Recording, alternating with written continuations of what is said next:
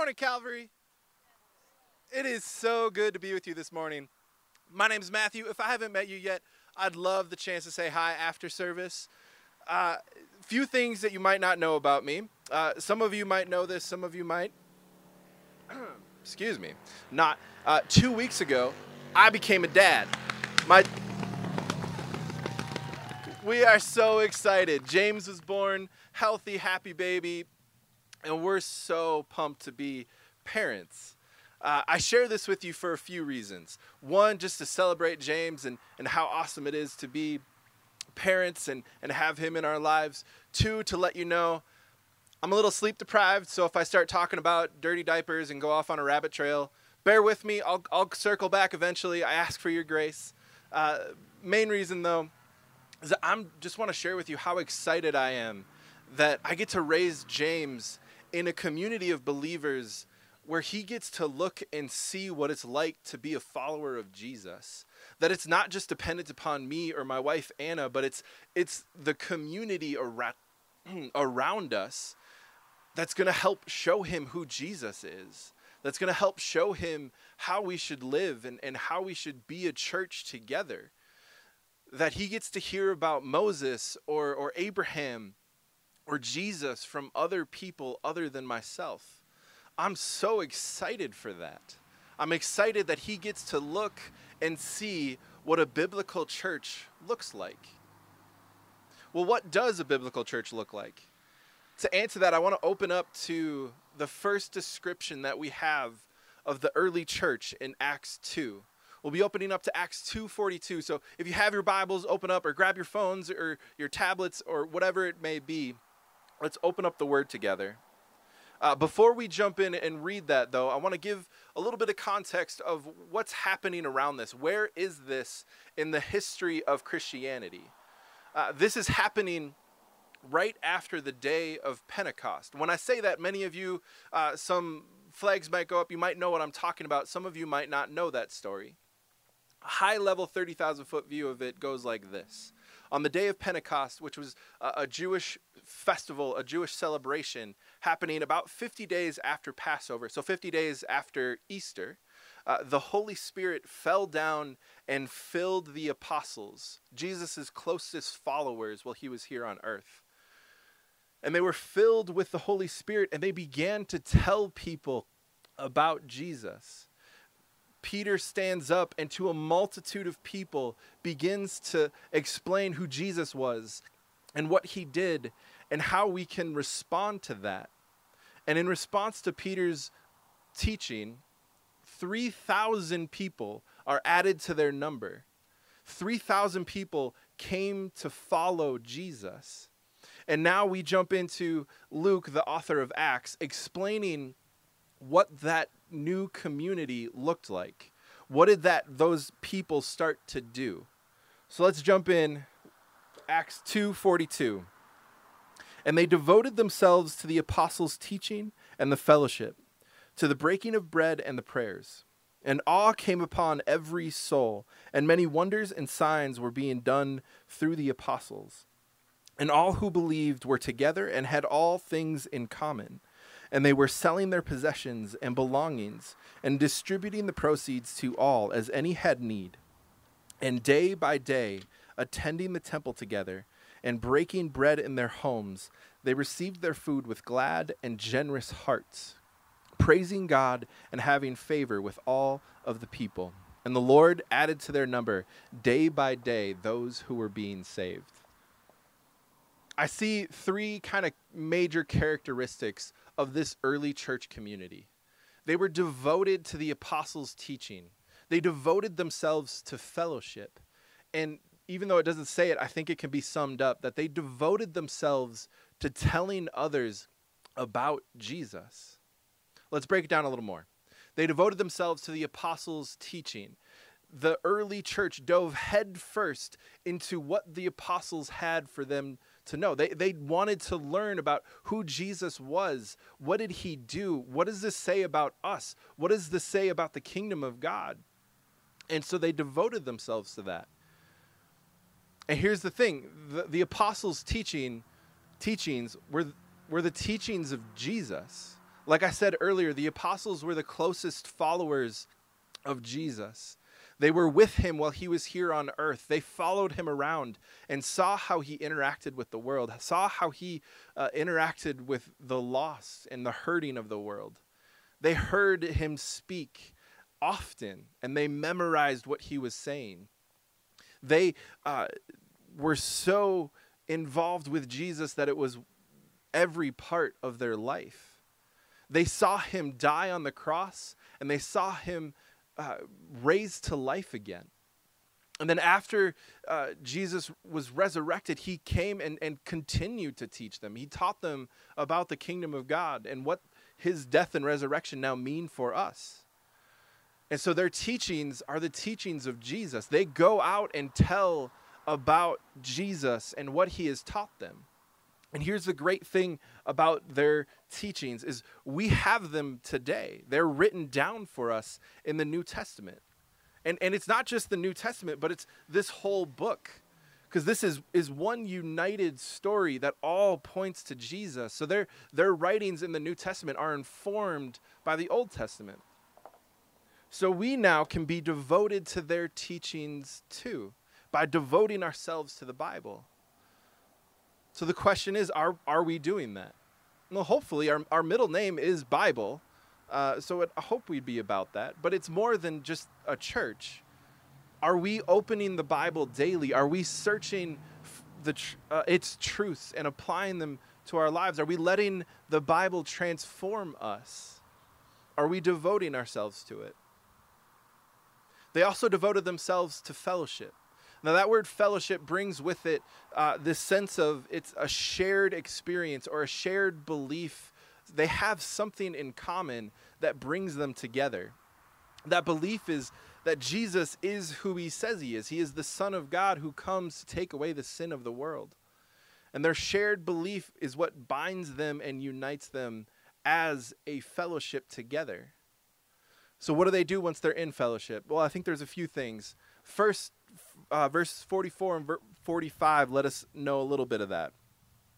And all who believed were together, and all had, had all things in common, and they were selling their possessions and belongings and distributing the proceeds to all as any had need. First ch- time you read this, you might think, oh, this is how this is telling us how we're supposed to live. I'm supposed to go and, and sell all my possessions and, and give to anyone that has need. I'm supposed to live in this kind of commune type of society. And I don't think that that's what this is trying to say. I don't think this is a prescription for us how, on how to live. Rather, I think this is describing how we ought to relate to one another, that we should uh, care for one another, that we should count others as more important than ourselves, that we should love one another. I think uh, that their model is that of a family. Now, I recognize not all of us have a healthy family dynamic, but I think if you can, for just a moment, picture this as a, a healthy family, one that cares and provides for itself, one that uh, reaches out and care and meets needs. And it takes work to be in a community like this. It takes us uh, being on the lookout for how we can care for others, and not just financially, although that's a part of it, but also just looking at of how can I meet needs of those around me? How can I love others around me? Is it mowing lawns? Is it taking food uh, to somebody? Is it walking a dog or babysitting? Uh, shameless plug. Uh, but yeah, what are those needs that you can meet with your resources? Sure, but just yourself in general. The other side of that coin, though, is also recognizing that I need to be humble when I have needs and raise my hand and say, I need help. My wife and I have been on the positive and the negative of that. I want to start with the negative. A year ago, fall twenty twenty was an incredibly rough time for us. Now, I say that, and many of us had an incredibly rough time in twenty twenty, and I don't mean to say that our lives are more miserable than anyone else's. We recognize that people are going through struggles that we don't know. But for us, it was difficult, and it was a terribly difficult, uh, terribly lonely time in my life. It started finding out that my dog was infected with heartworms in a somewhat serious infection. Now, something you need to know about us is we love our dogs. They're a part of our family. They're below humans on the totem pole, but they are on the totem pole. Uh, and we cared for him so dearly that this was a really stressful time for us. It was a long recovery process, a long treatment process. And this was compounded by the fact that just a month after we found that out, our apartment was broken into and we were robbed. And thankfully, every, everyone was okay. Dogs are okay. But things were still taken from us. Physical things, yes, but also our sense of security. We felt violated. Two weeks after that, I ended up having an emergency appendectomy where I had my appendix taken out. That was a, it happened all in a day. It was a, an incredibly stressful day for us. Uh, looking back on it now, we, we tend to laugh at it, and my wife loves to tell the embarrassing story of me coming out of surgery in my sleepy, loopy self and, and all my mannerisms. If you want to have uh, those stories told, feel free to connect with her later. She loves those stories. Uh, but it was still a, a rough time for us.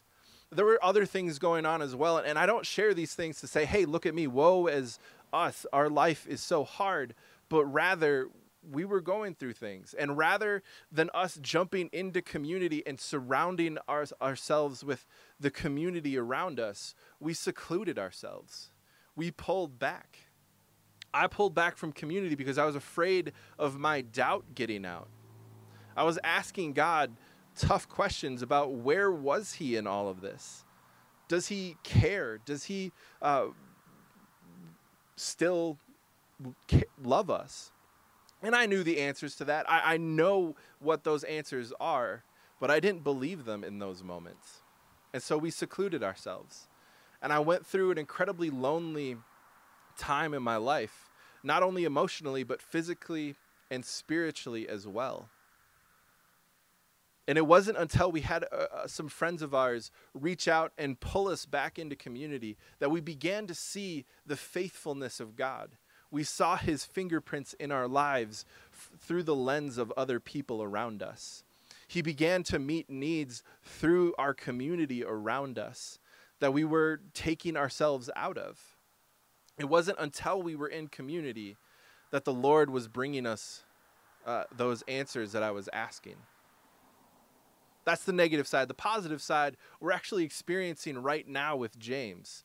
I look out to this crowd and I see such an awesome community that has surrounded us. There's somebody here that's planned a baby shower for us. There's somebody here putting together a meal train for us. And I think we're up to about five families now that have all said, hey, if you need anything, a, a, a crib, clothes, some bottles, a swing, whatever it is, we'd love to just give it to you. They're being so generous to us. Now, whether or not they're just trying to clean out their garage, I'm not asking that question. I'm just thankful that it's directed at me. Uh, but we're so thankful for that. And not to mention the countless number of you that have committed to praying for James and Anna and I. This transition into parenthood has be, been a blessing to us. It has been so awesome to be surrounded by a community of people that care about us, that are meeting real needs in our life. That doesn't happen if we're not in community. Second thing that happens in community in the early church happens in verse forty-six. Uh, it says this, "And day by day, attending the temple together, and breaking bread in their homes, they received their food with glad and generous hearts." Not only were they caring for one another, but they also shared their life with one another, both in a formal sense in, in going to the temple, but also informally by just meeting in their homes. Think about uh, back in verse forty-two, the, the breaking of bread and the prayers. These are, are probably referring to communion, the Lord's Supper, when the church would come together and take the bread and the cup and remember what Jesus did on the cross. They, they gathered together as a people to center themselves back on Jesus. And the prayers refers to a, a formal prayer service, that they came together and sought the Lord together. They praised him for who he was, much like what we just did a few moments ago. They came together at the temple, which we can think about as the church today, and we're in community there. They came together and they broke bread. They shared meals together in their homes. They opened their homes to those around them, to be in community, to be known and to know others. It happens day by day. This happened daily, that they were engaging in community around them for the purpose of building the body up, that they shared their faith with one another and were strengthened by each other. C S Lewis has a quote that I think sums this up really well, and my notes fell, so small commercial break.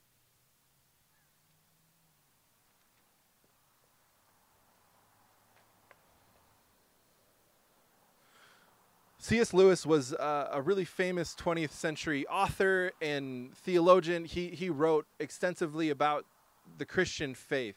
Uh, and this quote is actually coming from a reflection after the death of one of his friends. It was a reflection on the impact that th- the passing of his friend had on a third mutual friend of theirs. This is what he says. "In each of my friends, there is something that only some other friend can fully bring out. By myself, I am not large enough to call the whole man into activity. I want other lights than, other than my own to show all his facets. Now that Charles is dead, I shall never again see Ronald's reaction to a specifically Charles joke. Far from having more of Ronald, having him to myself now that Charles is away, I have less of him. In this, friendship exhibits a glorious nearness by resemblance to heaven itself, where the very multitude of the blessed increases the fruition with which each of us has of God." Sometimes we can get into this mentality that all we need is God and our Bible and we're set. That's, that's all I need to grow in this life. And friends, the, that's not the case. The Bible doesn't point to that. It, we can learn on our own, but we're not going to grow in our love for God and for others by ourselves. We need people around us to build us up so that we can attain the fullness of God. That phrase is so uh, beautiful, that nearness by resemblance, that his interactions with his friends, that uh, I, I am losing a part of Ronald without Charles, is a picture of our relationship with God if we are by ourselves. If we remove ourselves from community, we are missing out on who the fullness of God. Doctor Henry Cloud puts it this way in his book, How People Grow. "Biblical growth is designed to include other people as God's instruments. To be truly biblical as well as truly effective, the growth process must include the body of Christ." We need people around us to grow in our relationship with God. The early church was devoted to the apostles' teaching. They were devoted to fellowship, but they were also devoted to sharing Jesus with others. In, in Acts one, so if you just turn the page of your Bible or swipe up or over or whatever it is, we get to Acts one with the last words of Jesus to his disciples, his, his closest followers. He tells them that... Uh, When he goes away, when he ascends into heaven, he's going to send the Holy Spirit. And when that happens, they're going to be empowered to go and sh- be his witnesses in Jerusalem, in Judea, in Samaria, and to the ends of the earth. That they're going to be empowered to go and tell people about Jesus in their community, in the community around them, in the community next door, and wherever they're going. They were committed to this. Verse forty-seven says this, "And the Lord added to their number day by day those who were being saved." Again, this was a daily activity for them.